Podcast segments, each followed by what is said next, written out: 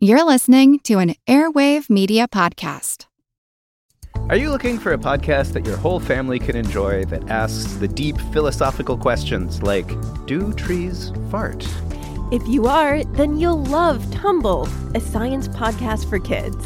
I'm Lindsay. And I'm Marshall. Join us as we explore stories of science discovery from butts to animals, dinosaurs, astronomy, and everything in between. You'll love these stories and you'll learn something new. Find and follow Tumble Science Podcast for Kids wherever you get your podcasts or at sciencepodcastforkids.com.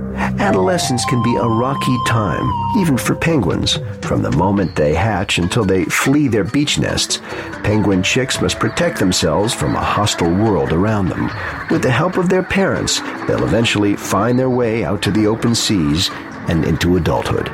I'm Jim Metzner, and this is the pulse of the planet. We're listening to the sounds of macaroni and chinstrap penguins. Dr. Don Croll is an assistant research biologist with the Institute of Marine Sciences at the University of California in Santa Cruz. The life of a penguin in general is kind of fraught with survival problems.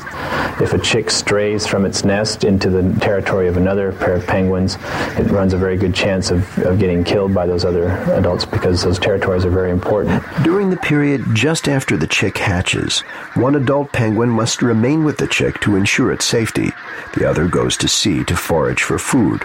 Well, eventually the chick grows to the point where its energy demands are too great, and both adults have to start foraging at the same time. Well, the chick may now join a loose knit group of its peers seeking protection in numbers. Then they have to start worrying about these larger predators, which are pretty vigorous in their attacks of the penguin chicks. When adult penguins return with food, they send out a call to find their chick. The parents feed their chick by regurgitating food directly into its mouth. And this prevents others from stealing this hard earned energy source. Well, soon the chicks will become large enough to make their way down to the beach and out to sea to find their own food. From then on, you have all of the rigors of living in the Antarctic environment, and it's quite a gauntlet these guys have to find themselves through before they are able to be successful in breeding adults. This archival program is part of our 30th anniversary celebration. If you want to hear more, check out our podcast. I'm Jim Metzner, and this is The Pulse of the Planet.